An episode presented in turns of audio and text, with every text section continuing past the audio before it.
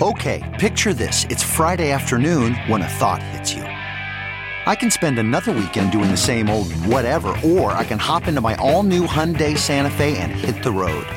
With available HTRAC, all wheel drive, and three row seating, my whole family can head deep into the wild. Conquer the weekend in the all new Hyundai Santa Fe. Visit HyundaiUSA.com or call 562 for more details. Hyundai, there's joy in every journey.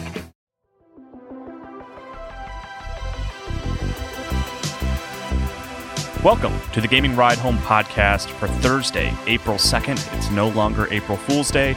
I am Kyle Hilliard. Hey, here's a whole bunch of video game stuff that happened recently. Gearbox employees are disputing bonuses related to Borderlands 3. After being announced years ago, we finally know what Spyjinx is from J.J. Abrams and Epic Games. Sea of Thieves and Fallout 76 are coming to Steam. There are a few more April Fool's Day pranks to talk about, even though I know it is April 2nd and I have almost finished Half Life Alyx. Promised bonuses for Borderlands 3 developers much lower than initially promised. Gearbox, the studio behind the Borderlands series, pays its employees in an interesting way.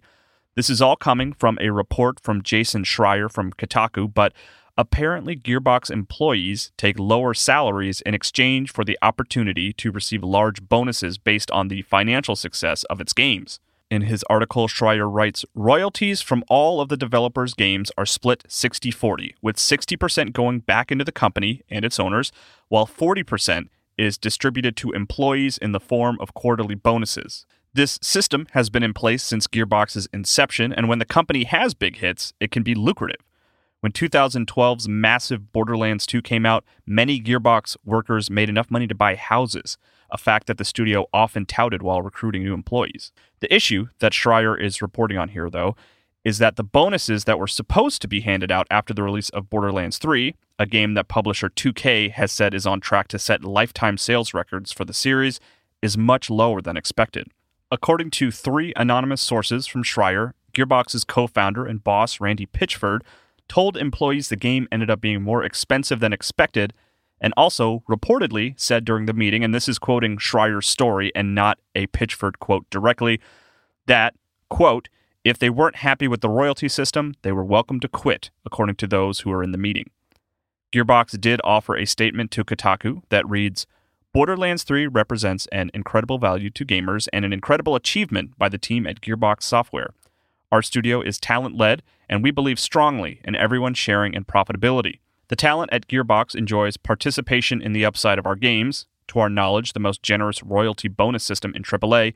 Since this program began, Gearbox talent has earned over $100 million in royalty bonuses above and beyond traditional compensation. In the most recent pay period, Gearbox talent enjoyed news that Borderlands 3 having earned revenue exceeding the largest investment ever made by the company into a single video game, had officially become a profitable video game, and the talent at Gearbox that participates in the royalty bonus system has now earned their first royalty bonus on that profit. Additionally, a forecast update was given to the talent at Gearbox that participates in the royalty bonus to set expectations for the coming quarters. Gearbox is a private company that does not issue forward looking statements to the public, but we do practice transparency within our own family. This whole situation is complicated and based on contractual obligations, and while it is absolutely disappointing to the Gearbox employees who participate in the studio's royalty program, I mean, it's entirely possible that it all lines up appropriately with the contracts that were signed, but there is no denying that Gearbox, and specifically Randy Pitchford, have in the past been involved in questionable situations that definitely make you raise an eyebrow and wonder how finances are being handled in the studio.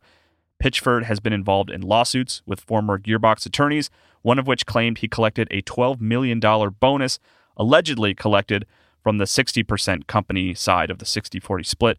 And then there is that whole situation where Pitchford accidentally left important company documents on a flash drive at medieval times. Wherever the situation ultimately leads, I hope those employees who were expecting larger bonuses from their work on Borderlands 3 are appropriately compensated for their efforts. You can check out the full Kotaku story in the show notes for the episode, and you should. It's interesting.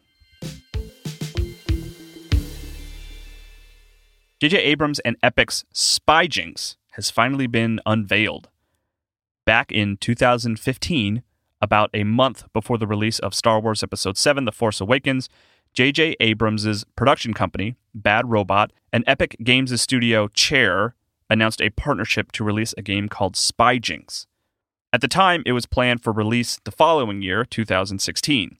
There was the title, some notable people involved, but that is about all that has been known about the game for the last five years. But yesterday, Epic quietly published a handful of blog posts about the game and explained how it will be going into beta soon. Epic describes the game on its website, writing Epic Games and Bad Robot Games presents Spyjinx. Set in a secret world of espionage, thrilling heights, and crazy gadgets, Spyjinx is a unique mix of action, strategy, gameplay, RPG character development, and head to head multiplayer. It's a mobile game where you apparently build and design your own base and customize it to prevent others from stealing from you.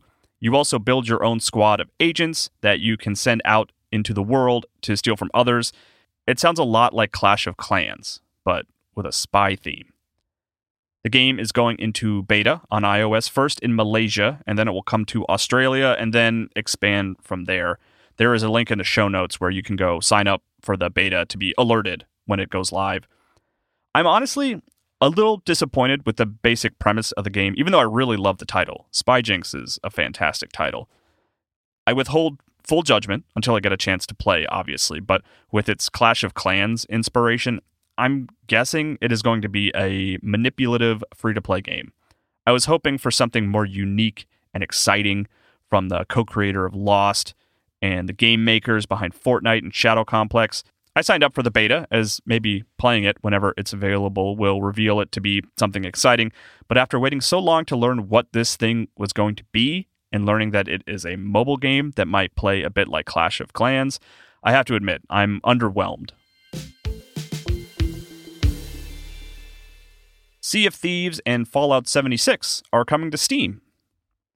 Rare announced early this morning that Sea of Thieves, the pirate simulation game, is coming to Steam. Rare said in a tweet Anchor up, sales down, and full at Steam ahead. While we don't have a date to share just yet, we're thrilled to announce that Sea of Thieves is coming to Steam soon. You can wishlist it now so that you're ready to add it to your hoard as soon as possible. And then there is a link to the game's Steam page, which is already live.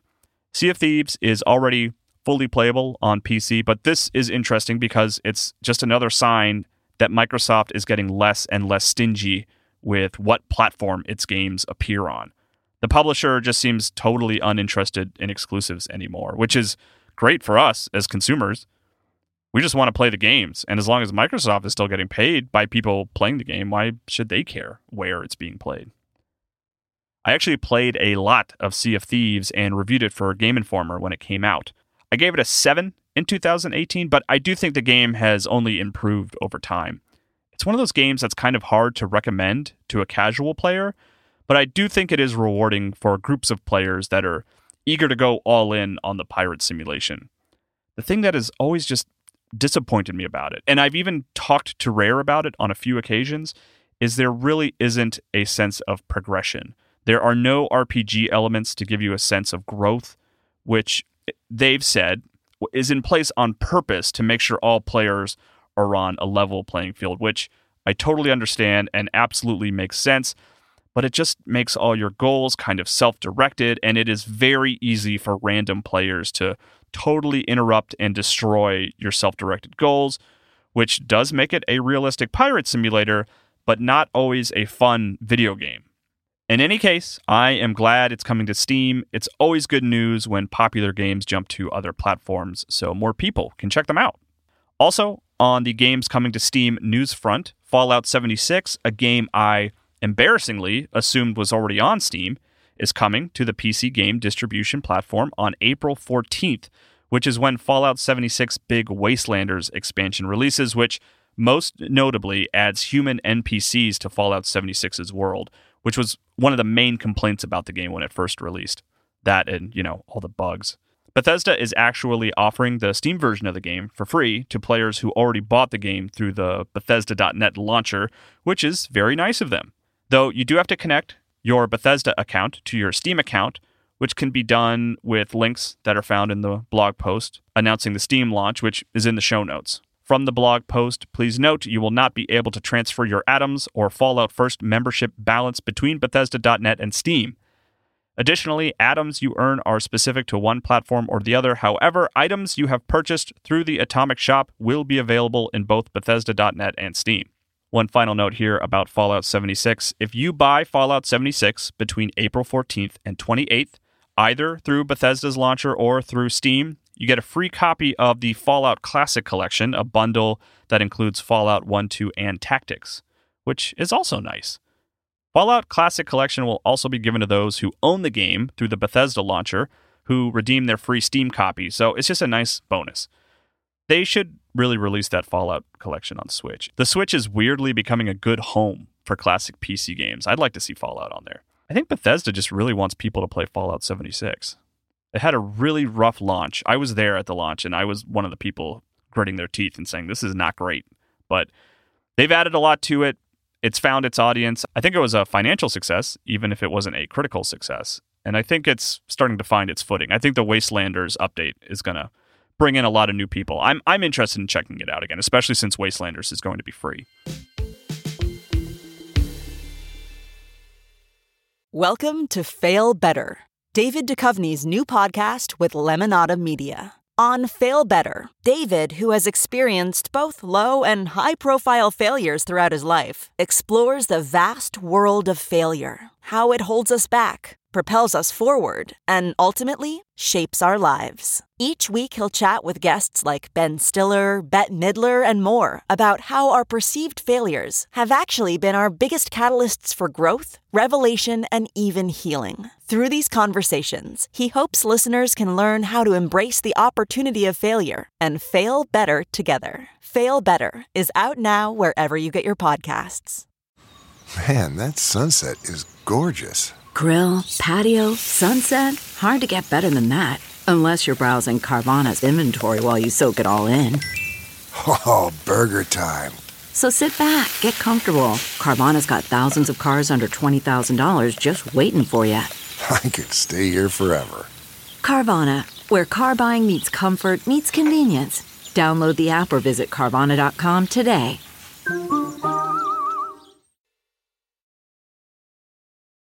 Here are a few more April Fool's Day pranks from yesterday.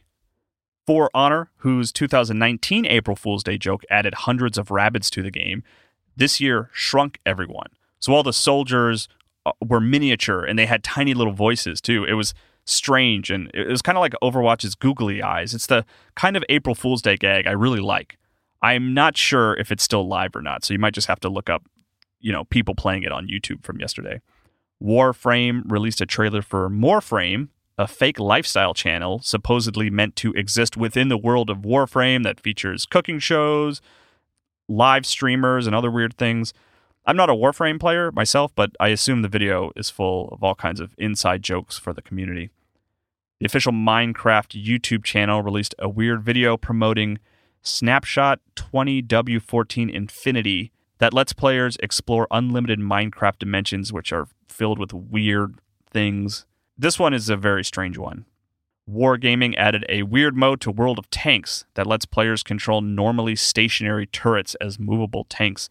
The video announcing the joke mode is expectedly weird, as these stationary turrets without wheels just kind of glide around the map shooting at each other. It was overall a slow year for April Fool's pranks, which I suppose is expected considering everyone's state of mind, as well as the availability of employees who could even craft these kinds of weird jokes. But there were still definitely some fun ones out there. You can listen to yesterday's episode of the podcast to hear about others. Here's what released today. My friend Pedro, a 2D violent action shooter that feels a little reminiscent of Max Payne, is out today on PlayStation 4. It's been out on other platforms for a little while. I played it on Switch last year. It's a neat game. From the press release announcing the PS4 launch, it reads This arrival includes my friend Pedro's Code Yellow update as well, which means there are 14 modifiers and a few bonus options to mess with in between living out your best John Wick esque moments. And then Curious Expedition, a pixelated roguelike RPG about exploration in the late 19th century, is out today on Switch. That's it for gaming news today. I played more Resident Evil 3 last night. I'm still enjoying it. I had my first major fight with Nemesis that involved a lot of fire. Nemesis is a scary guy, no doubt, but I think Mr. X from Resident Evil 2 actually creeps me out a lot more. Nemesis is this scary, grimy monster, but I think the thing about Mr. X was that he almost seemed borderline normal and clean cut, which just made him creepier.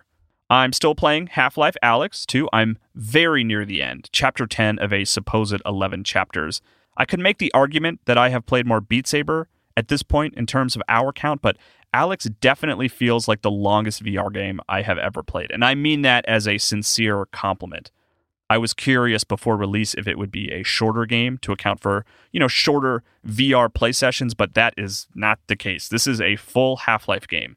I have played a lot and it feels like a full Half-Life campaign comparable to Half-Life 2. I had my issues getting the game up and running, but, you know, it was running and I was okay, only stuttering here and there, but I hit this point where I was fighting these two new to Half Life creatures simultaneously. Up to that point, I had only been fighting one at a time, but it got really intense. It was probably the most moving around and action I had experienced up to that point, and I ended up getting super nauseated just because of the occasional stuttering. I have played enough VR to not really get nauseated anymore, but I got hit really hard. I had to take off the headset and sit down for a few minutes with my eyes closed.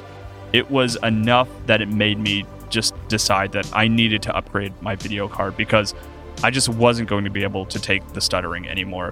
It was clearly making me sick. So I was able to upgrade, and things have literally been going a lot smoother now. No more nausea, fingers crossed. We'll see if there's an insane, you know, big action sequence at the end that makes me throw up. I'm thinking there won't be, but you never know.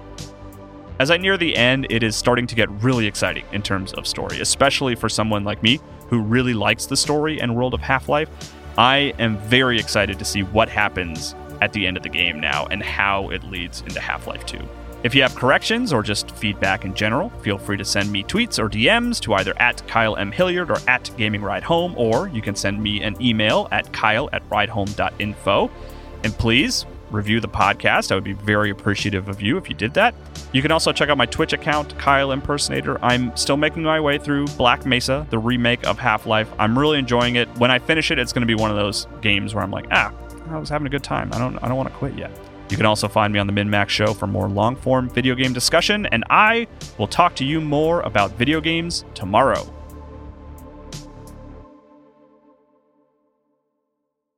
Look around. You can find cars like these on AutoTrader. New cars, used cars, electric cars, maybe even flying cars. Okay, no flying cars, but as soon as they get invented, they'll be on AutoTrader. Just you wait. AutoTrader.